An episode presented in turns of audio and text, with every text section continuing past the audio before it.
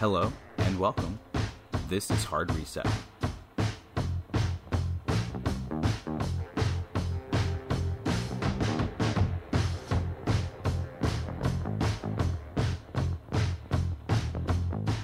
I'm JC Cortez. I'm Molly Bryant. I'm Justin Sanders. Last week, the House Judiciary Committee approved articles of impeachment after a debate that lasted two days. But some conservative news outlets have their eyes on a different story. The Inspector General's Office for the Department of Justice released a report last week examining the FBI's investigation into whether or not the Trump campaign coordinated with Russia to interfere in the election. The report found no political bias in the investigation, but it did describe concerns with other aspects of the investigation. The report also was an opportunity to spread misinformation. We're here with Big If True founder Molly Bryant to talk about her recent fact check related to the Inspector General's report. So, this issue goes back a couple of years. Uh, this involves the Steele dossier, which is a pretty infamous document. So, can you kind of tell us what that document is and and just explain to us kind of what we're going into here? Yeah, definitely. Um, so the Steele dossier it was written by Christopher Steele, a former British spy. Um, it, basically, the report was funded by the Democratic National Committee and Hillary Clinton's campaign, although they didn't directly hire him to do the work, but it, they funded it. The thing with that document, though, is some of the information could be verified um, by the FBI and by journalists, but other information could not be verified. And so it's a, a kind of a faulty document. Okay, so now that Molly has kind of reminded everyone what was going on with that dossier, uh, that's been kind of the source of a lot of controversy ever since it, it was released back in 2017. That brings us to the actual claim that we're talking about this week in the fact check. Um, we actually have a clip of Tucker Carlson on his show on Fox News discussing the we're fact checking this week. Let's let's go to that clip now. Former Obama CIA chief John Brennan is a liar. Not only that, he lied to Congress. In the spring of 2017, Brennan told the House Intel Committee that the Steele dossier played no role in the creation of an intelligence community assessment on Russian interference that was presented to both President Obama and President elect Trump. Now, Brennan was not vague about this. He said unequivocally on camera the dossier was totally irrelevant. That was a complete lie. The IG report proves it. A lie. The Steele dossier, in fact, was a major element of the intelligence assessment, and Brennan in particular found it very important. In other words, John Brennan, not a close call here, perjured himself on camera in front of the world. This clip was shared from uh, President Trump's one of his campaign accounts. It's called the Trump War Room. Right, we've talked about that account uh, on the show before, right? Trump War, the Trump War Room. They're kind of known for putting out some some like faulty information and stuff, right? Yeah, like they uh they definitely they frequently post misleading or um, incorrect information. So this is just an example of that. But they have a, a pretty broad reach. So yeah, that, so that was part of why I wanted to look at this. Okay, so we heard there um, how Carlson characterized John Brennan's statements under oath uh, in relation to that dossier. Um, Molly, when you looked into this, what did you find was actually said during Brennan's testimony back in 2017? what he said was that the dossier wasn't used in any way as a basis for um, this intelligence report that was used to brief then President Obama and President elect at the time, uh, Trump. What the Inspector General's report actually says about this did the dossier play a role? So instead of putting the dossier in the main uh, the main bar of their intelligence assessment, they put it in an appendix. So it's like a separate part of the document. They noted that they had trouble corroborating Steele's reporting um, with with their own um, investigation into the material. And they also said that the dossier wasn't used to reach any intelligence conclusions. So, like, the main part of their report was from other sources. It was not based on this dossier. That's what the Inspector General report says. So that completely conflicts with what uh, Carlson was saying in this huge accusation that Brennan had committed a crime during his testimony. part of why I wanted to fact check this was because that is a, a serious claim that that Carlson was making that Brennan actually has committed a crime. It's a huge accusation and one that you're not supposed to make as um, as an ethical journalist without uh, serious evidence. When I actually looked into what is in the inspector general report on on Brennan, the report didn't explicitly say how Brennan felt about the dossier. It didn't explicitly uh, go into anything like that or claim that Brennan specifically thought it was an important document. Okay, Molly, tell me why it's important, why this particular type of thing is important to fact check. And tell me why you went into this. Like, what was your motivation in asking this question?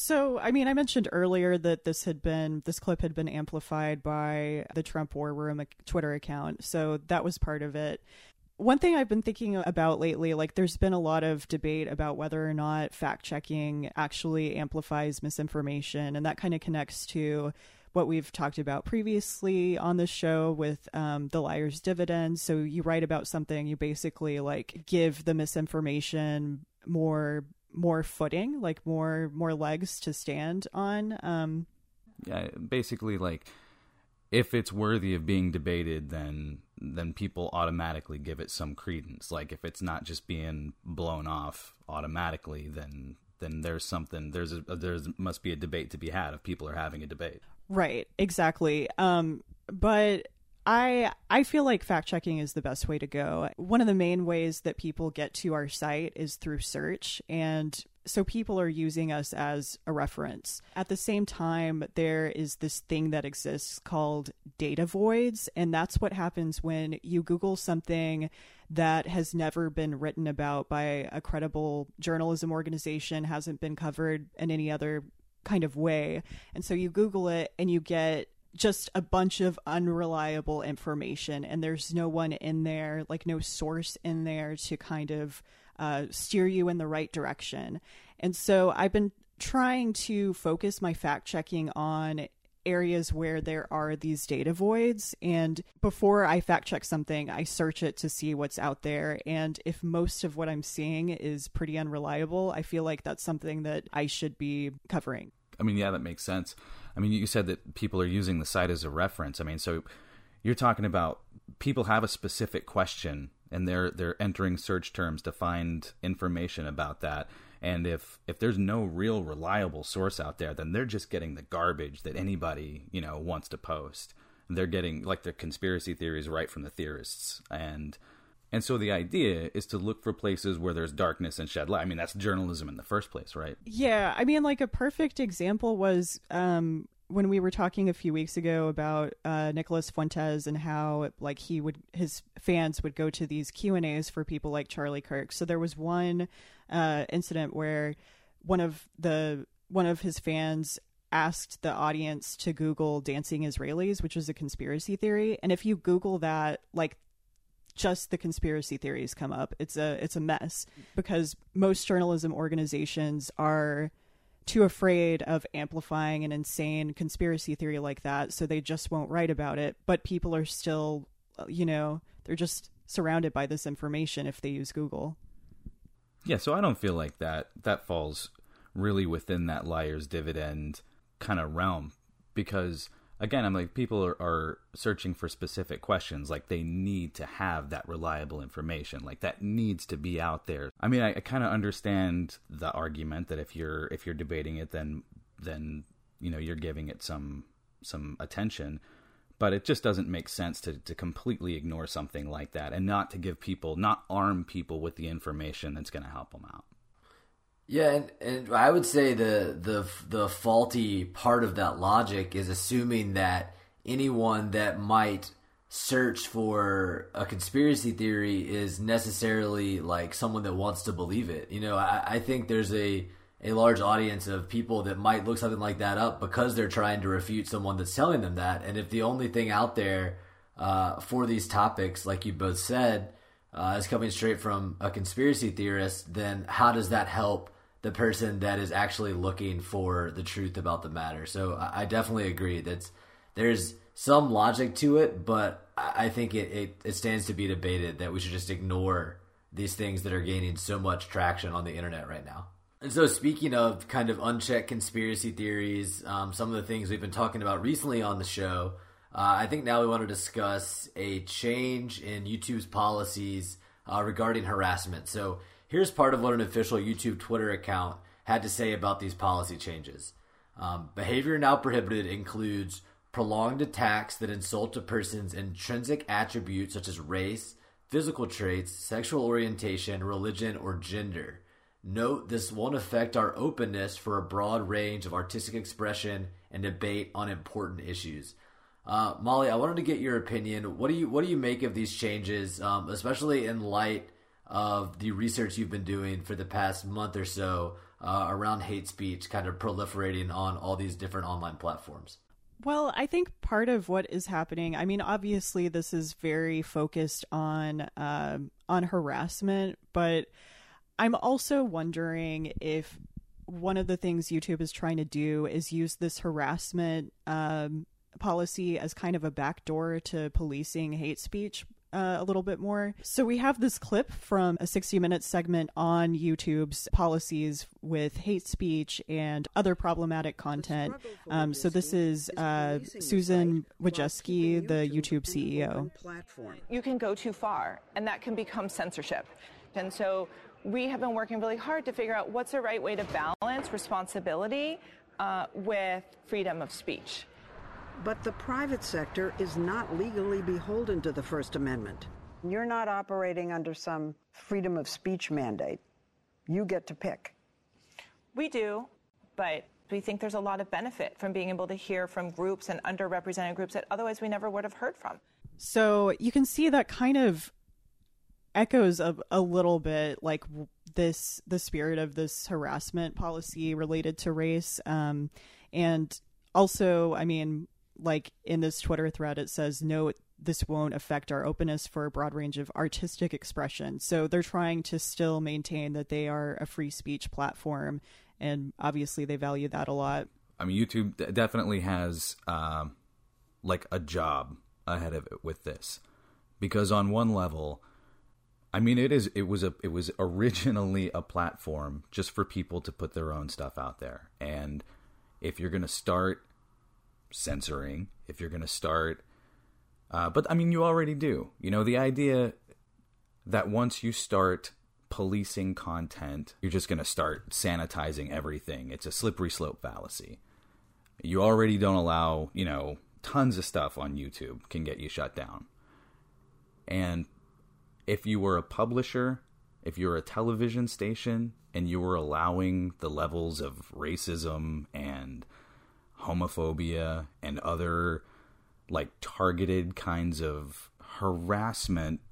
A publisher if it was a, a tv station if it was anything like that people would be going crazy over them you know? You, you'd be protesting people would be writing letters uh, and it it doesn't make sense to allow just anybody to have that kind of material on your platform just because you're afraid of being labeled uh, a censor.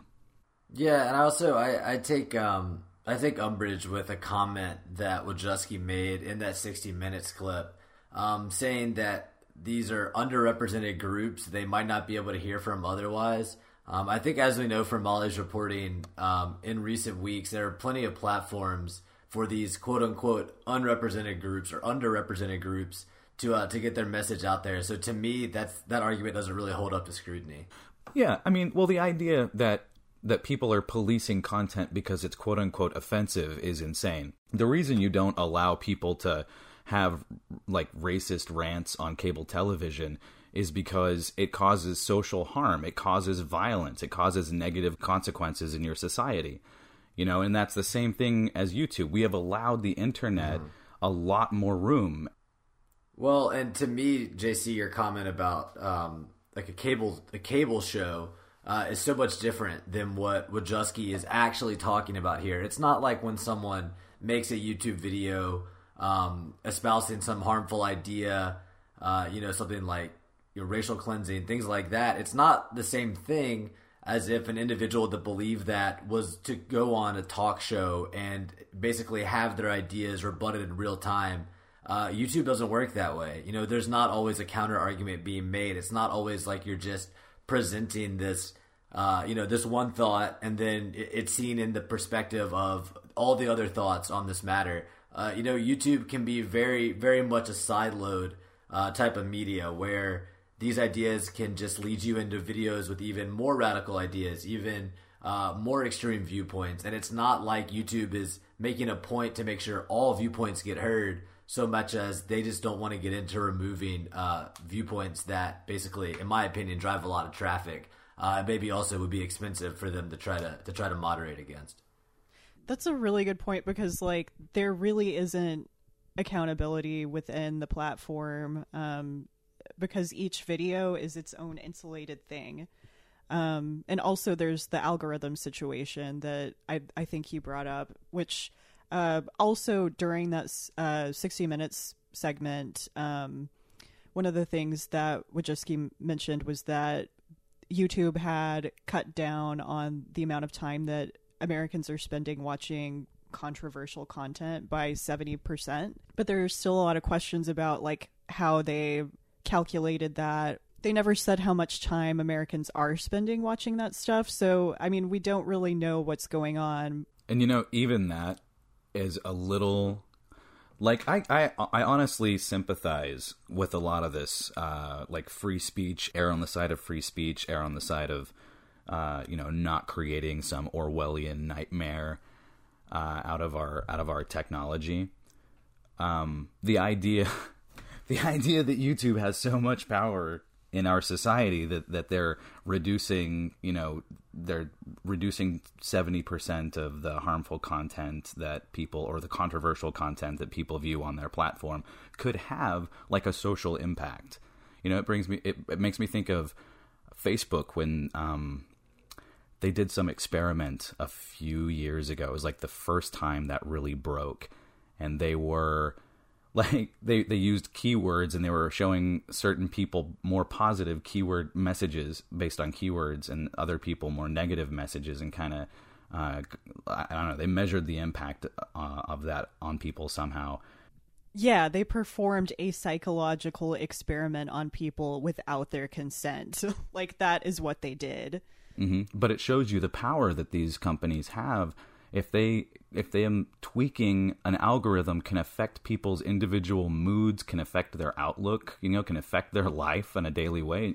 And we see these studies like on kids that social media increases like depression or it correlates to an increase in depression in in youth.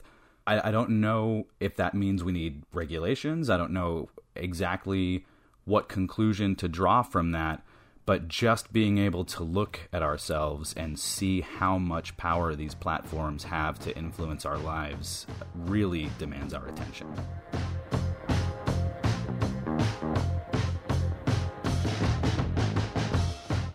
All right. Today's episode was hosted by me and Justin Sanders. This episode was produced by me. Our theme is Oh No by Hartle Road. Hard Reset is available on Apple Podcasts, subscribe, and rate us to help people find the show.